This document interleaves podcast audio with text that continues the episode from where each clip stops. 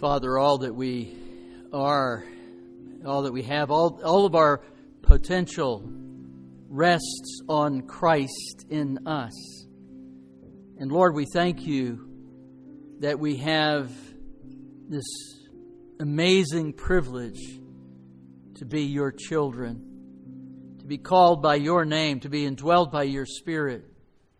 And Lord, the love that you have shed on us through your son shed blood is astounding. And we thank you and we praise you for it. There's nothing else that we can do. We marvel at your goodness and your grace towards us.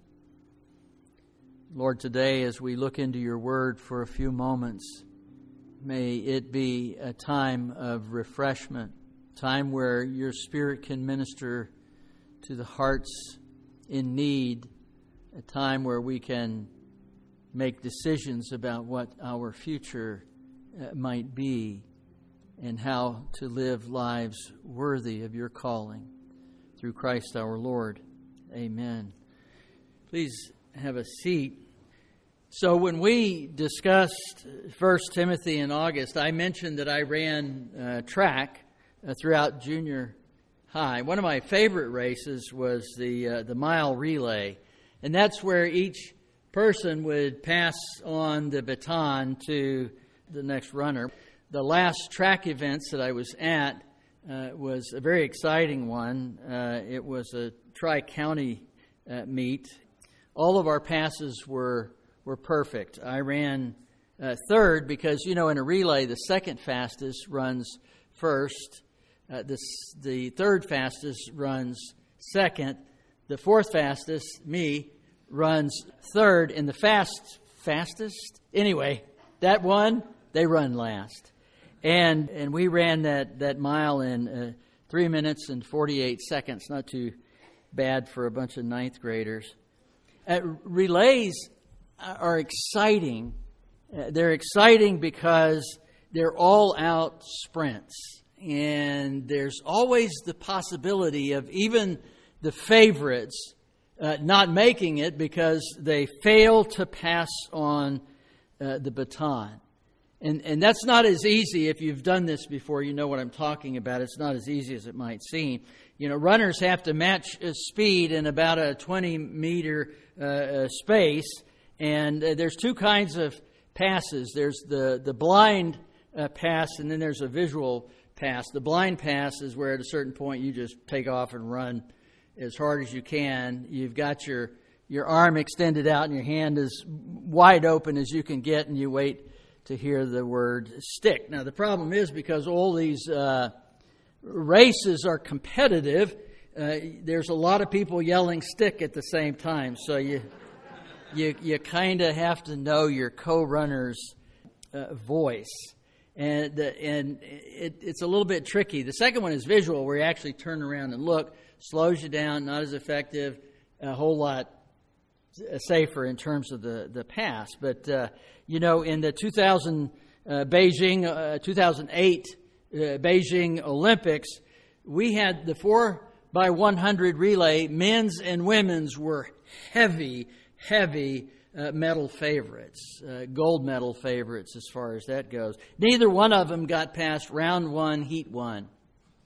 Why? They failed to pass the baton. They just couldn't make it happen. In chapter 4 of 2 Timothy, and just three verses after the ones I'm going to read in a moment, Paul tells Timothy that he had fought the good fight he had finished the race. And Paul knew with certainty, absolute certainty, that it was time to pass on the baton. Today we come to 2 Timothy chapter uh, 4, 1 through 4, and some of the most solemn words in all of Scripture. So, in reverence, let us read them. I charge you in the presence of God and of Christ Jesus, who is the judge of the living and dead, and by his appearing in his kingdom, preach the word. Be ready in season and out of season. Reprove, rebuke, and exhort with complete patience and teaching. For the time is coming when people will not endure sound teaching, but have itching ears. They will accumulate for themselves teachers to suit their own passions and will turn away from listening to the truth and wander off into myths. Now, Paul's words are uh, very, very clearly uh, indicate what an ancient subpoena would look like. Uh, this is an official court command. This was Paul being as uh, solemn as he could, and this command was uh, requiring your appearance. And it was uh, from the loneliness of his prison cell in Rome, and in view of I mean, the certain knowledge of his impending uh, death, Paul calls on Timothy to enter the courts of heaven, stand before God, and receive this solemn responsibility. Some of you have uh, sat on jury duty, and uh, so you understand this. But since the founding of the United States military, chaplains were exempt from this duty because it was inconsistent with their uh, role. Uh, that unique function uh, made that uh, participation something that would not do the court well. But all that changed in 2008, and chaplains and medical officers and some of the other uh, professionals were to be included and not to be excluded. I love legalese. It's it's it's is very interesting the, the way that it's written. And so it was that I was called on to take part in a in a low level, uh, at least a, I felt it was anyway, courts martial. I think they were just testing as to whether we would be a good fit or not. But in these cases, when you're in a case like this, if, and if you've been in this case, uh, you understand that it's not just words there can be deep and uh, abiding uh, consequences, and you feel the weight of that. And when your voice is one of the voices determining the outcome, you feel a sense of responsibility, grave responsibility. It is true that Scripture says that the government does not hold the sword in vain. Things happen. So if you've ever been to court, you realize, or watched Perry Mason for that matter, you, you realize there are some weighty moments that capture your attention. At one of those is the reading of the sentence. That's always a, a riveting. Another one is uh, when you're called before the judge, and uh, either you listen to this or even more so, you make this vow uh, that you will tell the truth, the whole truth, and nothing but the truth. I've said those words before, and I felt them. Perhaps you have too. I mean, we do have some uh, oaths, other areas of our lives, not too many. We do in the military, uh, we do like an oath of allegiance. Uh, coming uh, into this country as a when you're naturalized or something, or saying uh, something like "I do. Now, given that he, that is uh, Timothy, would stand in front of the judge of the living and the dead, Paul gave him five specific commands preach, be ready, reprove, rebuke, and exhort. Now, this is a, a distillation of Paul's apostolic ministry. Paul was officially handing over the baton to Timothy. He wasn't making Timothy an apostle, but what he was doing was giving apostolic ministry to Timothy, one which is available to us today. But before we look at these particular commands, I want to look at the context in which Paul said them because few other passages in all of Scripture, and we've seen this several times in this book of Second Timothy. We see it elsewhere in the Bible where Paul uh, does this, but few other passages in all of Scripture describe more accurately the day in which we live today.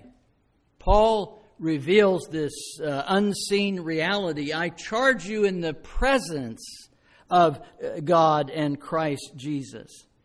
There are few things that are more helpful uh, to us in the midst of pain and persecution and, and pressure than to realize that the things that we do for God are being witnessed by God and Christ.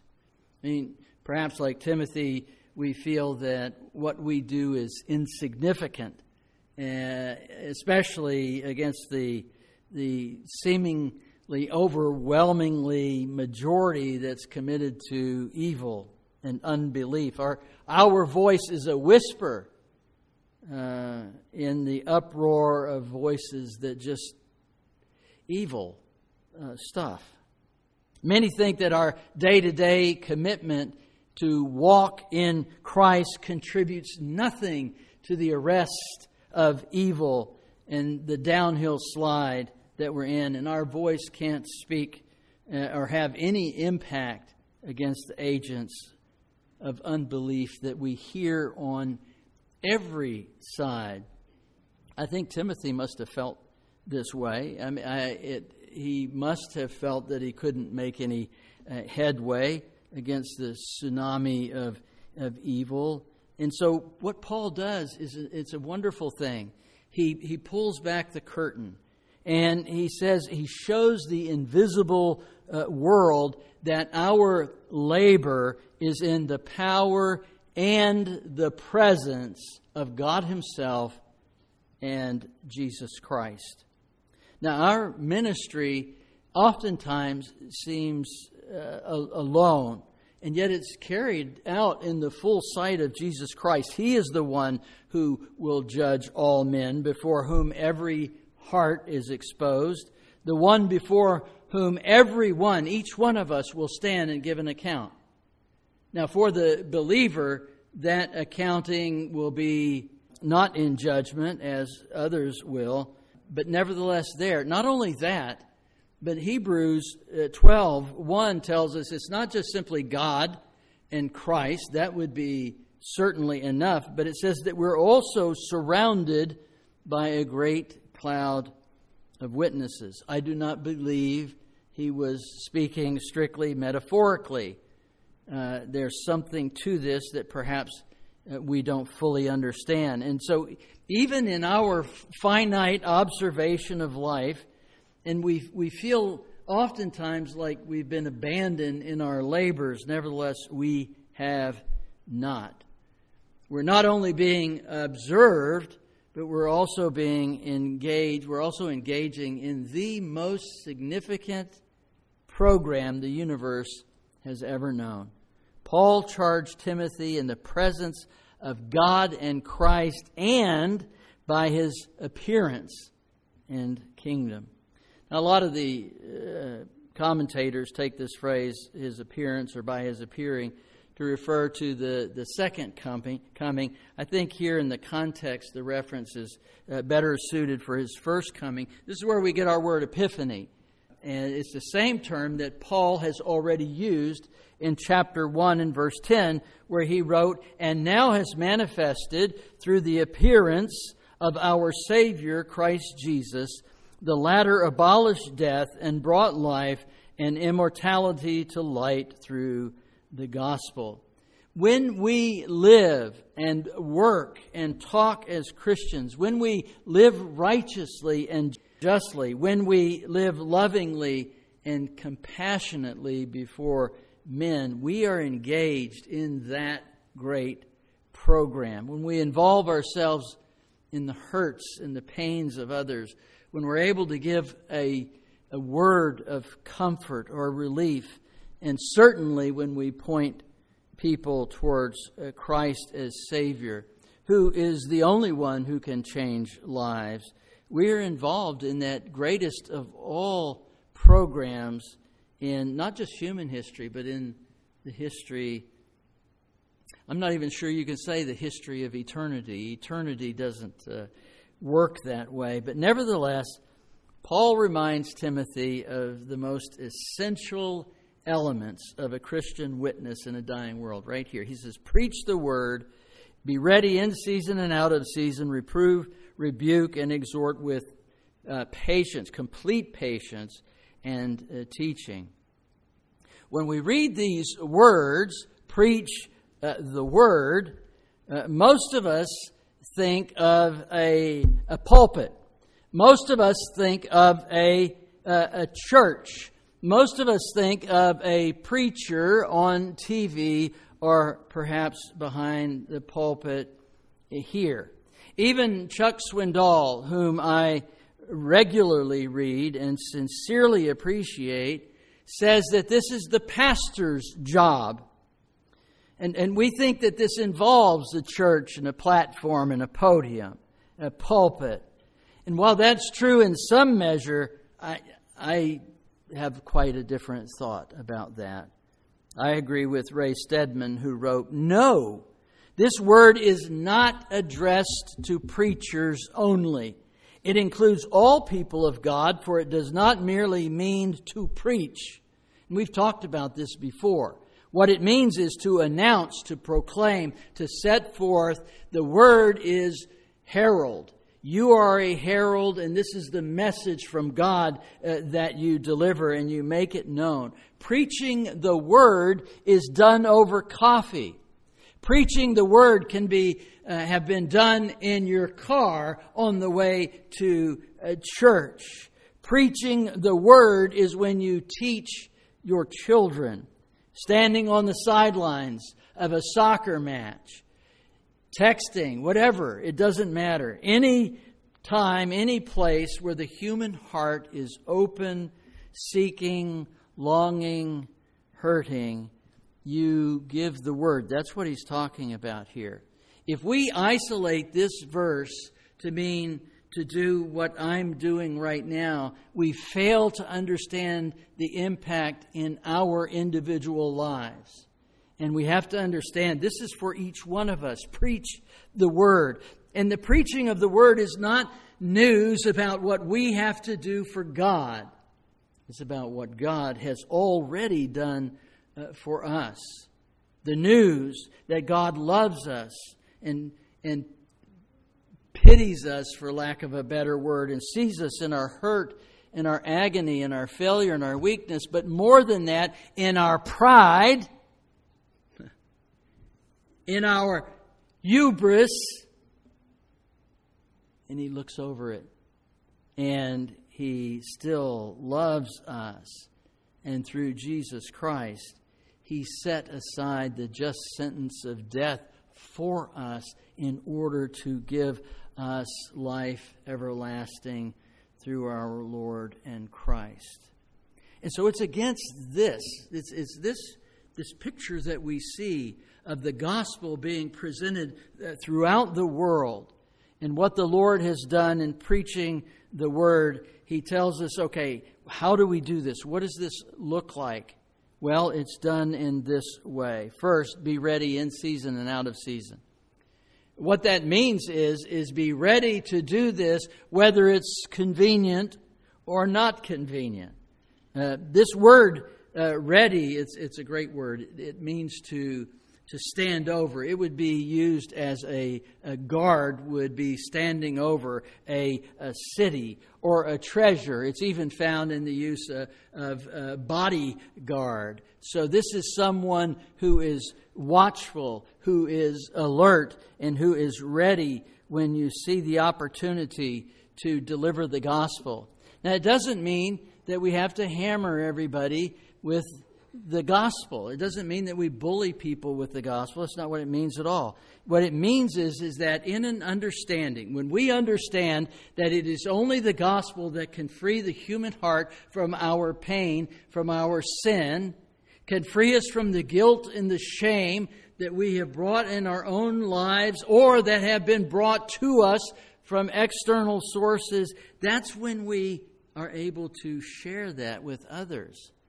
It's more a matter of telling and sharing. It's not a matter of, of forcing at all.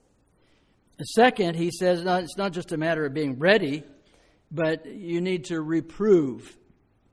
Now, this is an interesting word. I don't know why the translators have selected uh, this word because it doesn't mean what it sounds like it means like. I mean, in fact, if you look up reprove in uh, the dictionary, what you will find is to reprimand.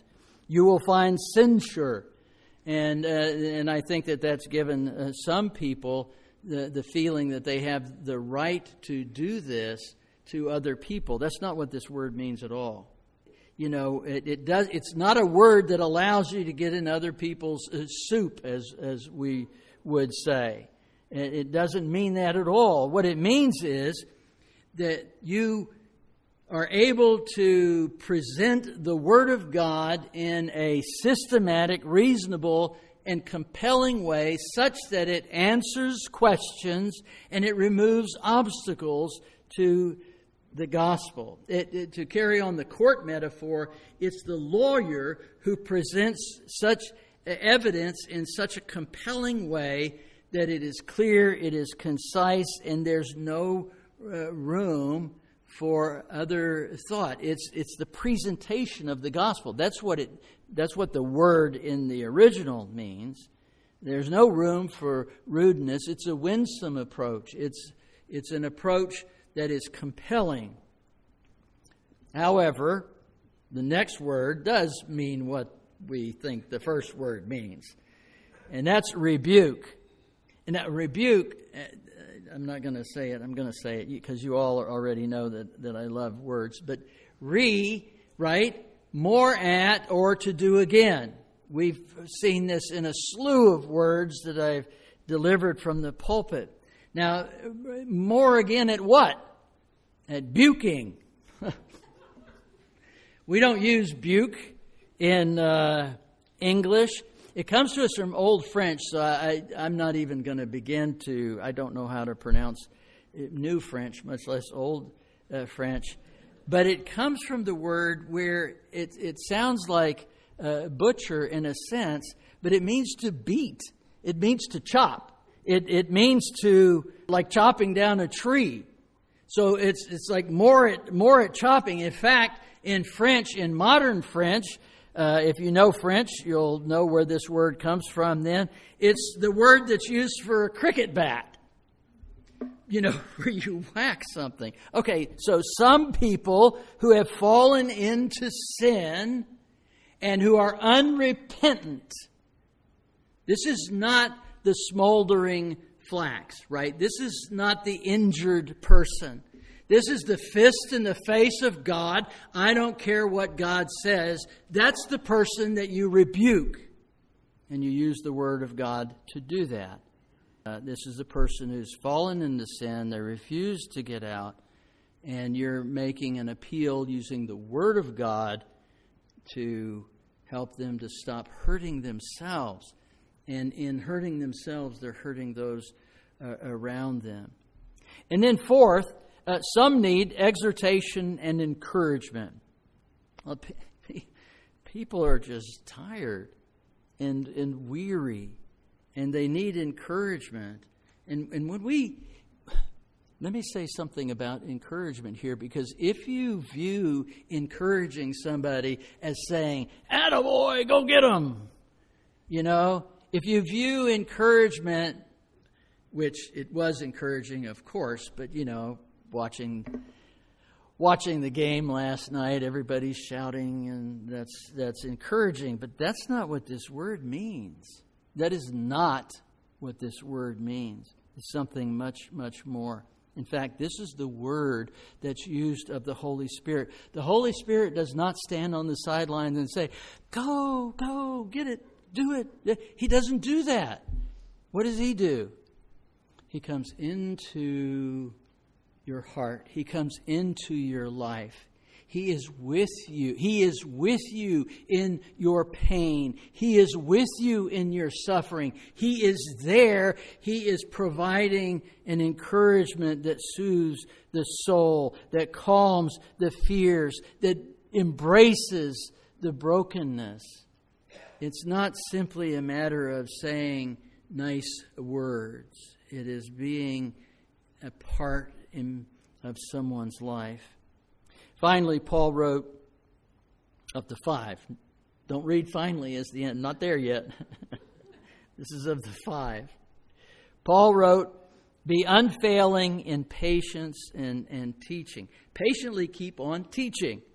Uh, uh, Christians must avoid what we have all seen and, and, and perhaps at sometimes maybe been um, pulled into want to, to do that. And that's to, we need to avoid pressuring people into the kingdom of God.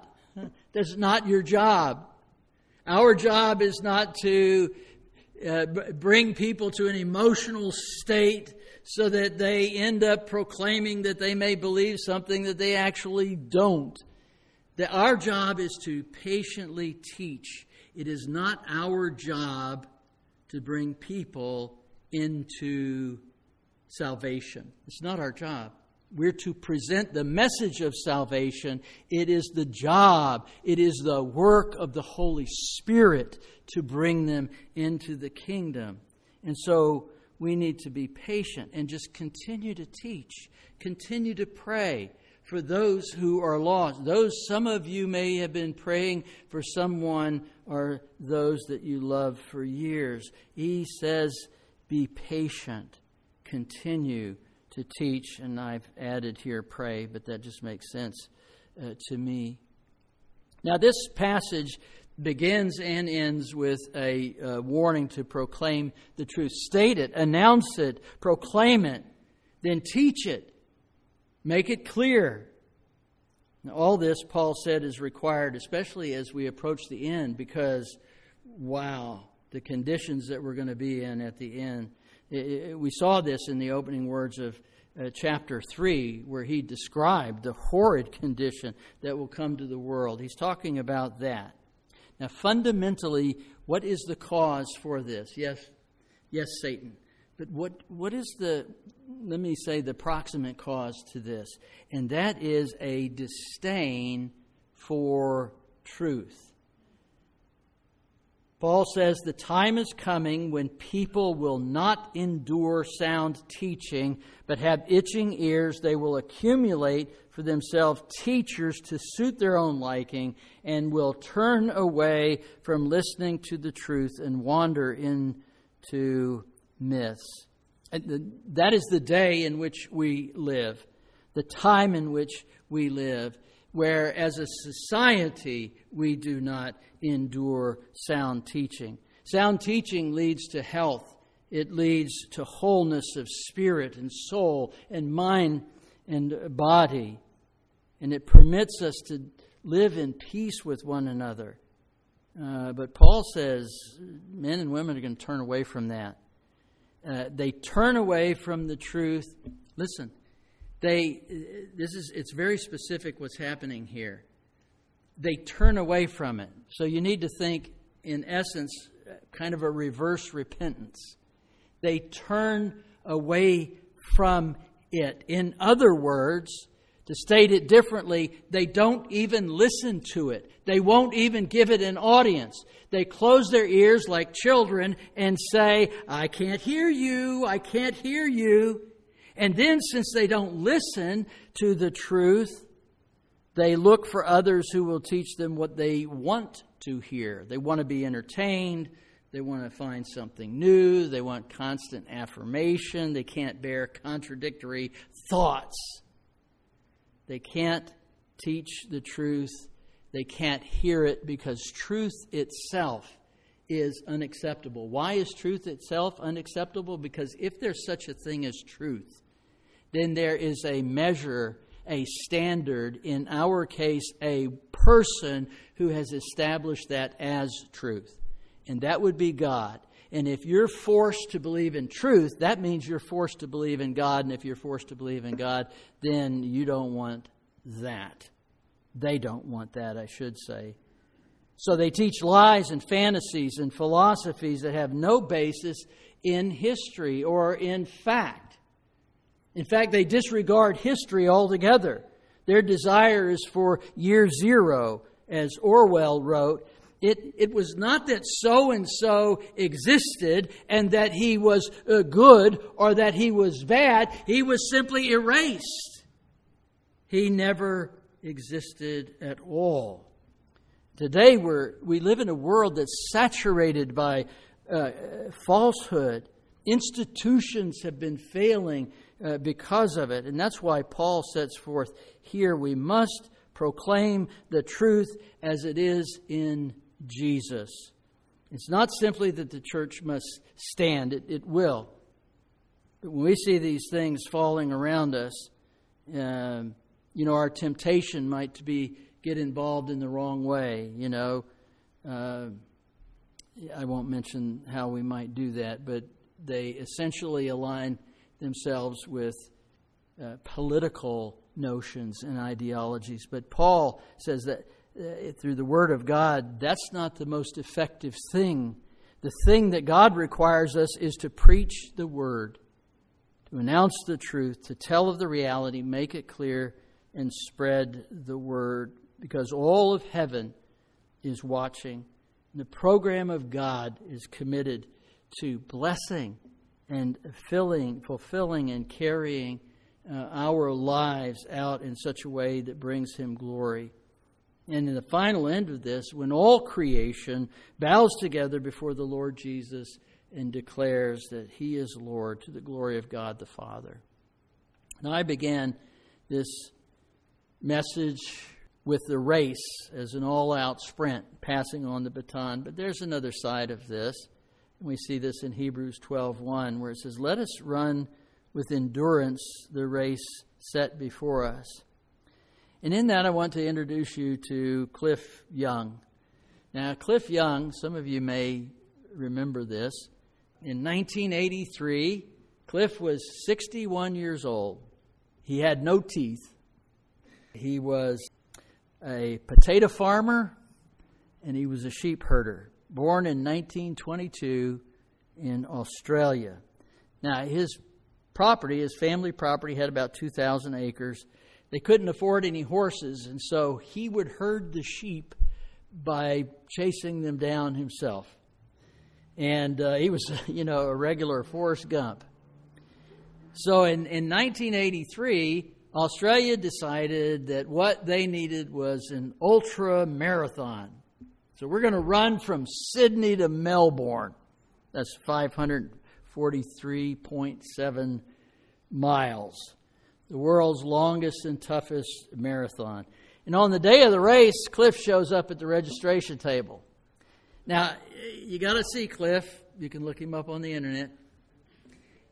He shows up in his overalls and his boots, his work boots, with galoshes over, over his work boots staff didn't want to issue him a, a number because uh, they were concerned about his health.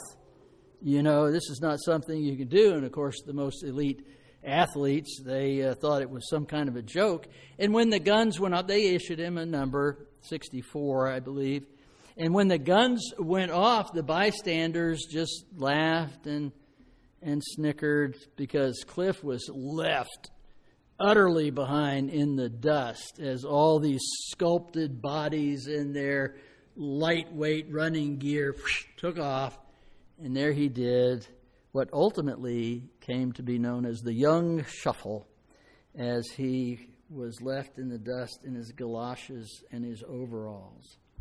But Australians, and the world for that matter, were stunned five days 15 hours and four minutes later when Cliff was the first who crossed the finish line in Melbourne, winning the event.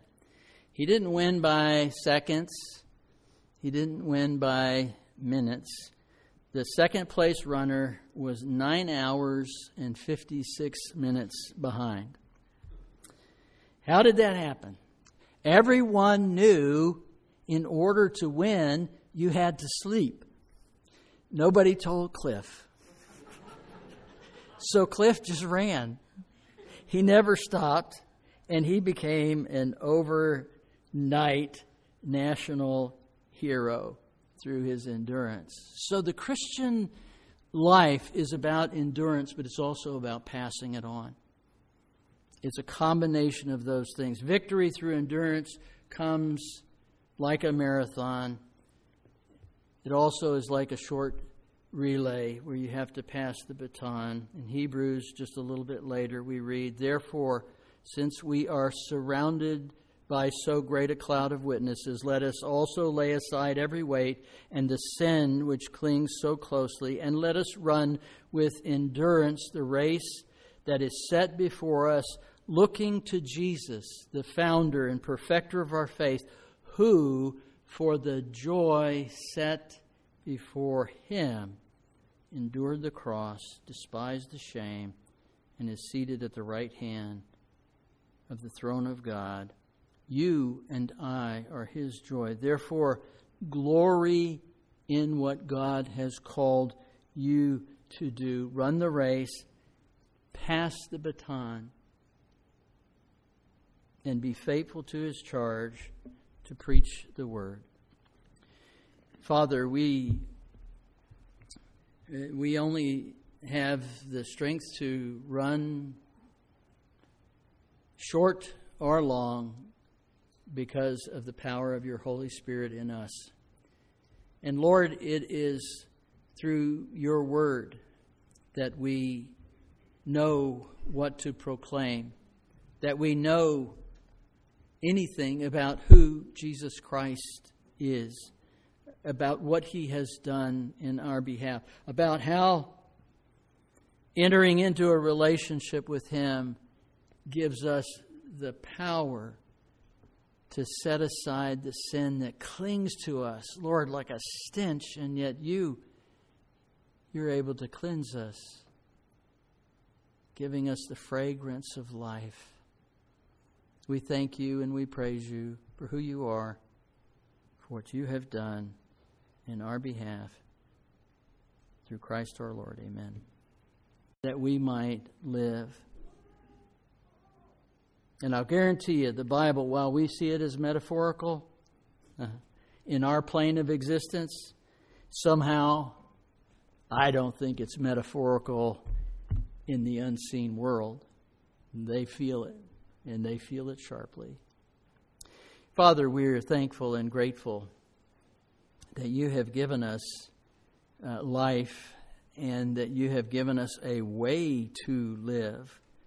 Lord, if it was just up to us, we would be going in, oh, uh, many, uh, many di- directions, uh, some even different directions in our own minds. And so we're, we're so grateful that you give us your word, you give us your spirit to illuminate it, and, uh, and we're just entirely indebted uh, to you for everything. And we give ourselves wholly and completely to you through Christ our Lord. Amen.